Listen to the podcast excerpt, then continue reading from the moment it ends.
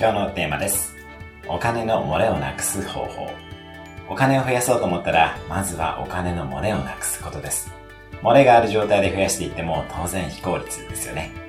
漏れをなくすためには、まずは管理からです。基本的な習慣をきちんと身につけていきましょう。4つの習慣をお伝えします。1つは、買い物に時間をかけること。買うまでの時間が長いほど支出が減ることは分かっています。2つ目は、価格をきちんと交渉すること。そして3つ目は、レシートをきちんと確認することです。カード決済やスマホ決済の時は特に重要ですね。大きく支出を減らしたい方は、一定期間すべての決済を現金か銀行振込で行い、カードやスマホを使わないことも有効です。4つ目は、毎月自分の資産をきちんと計算して収支を確認することです。まずは、漏れをなくしましょう。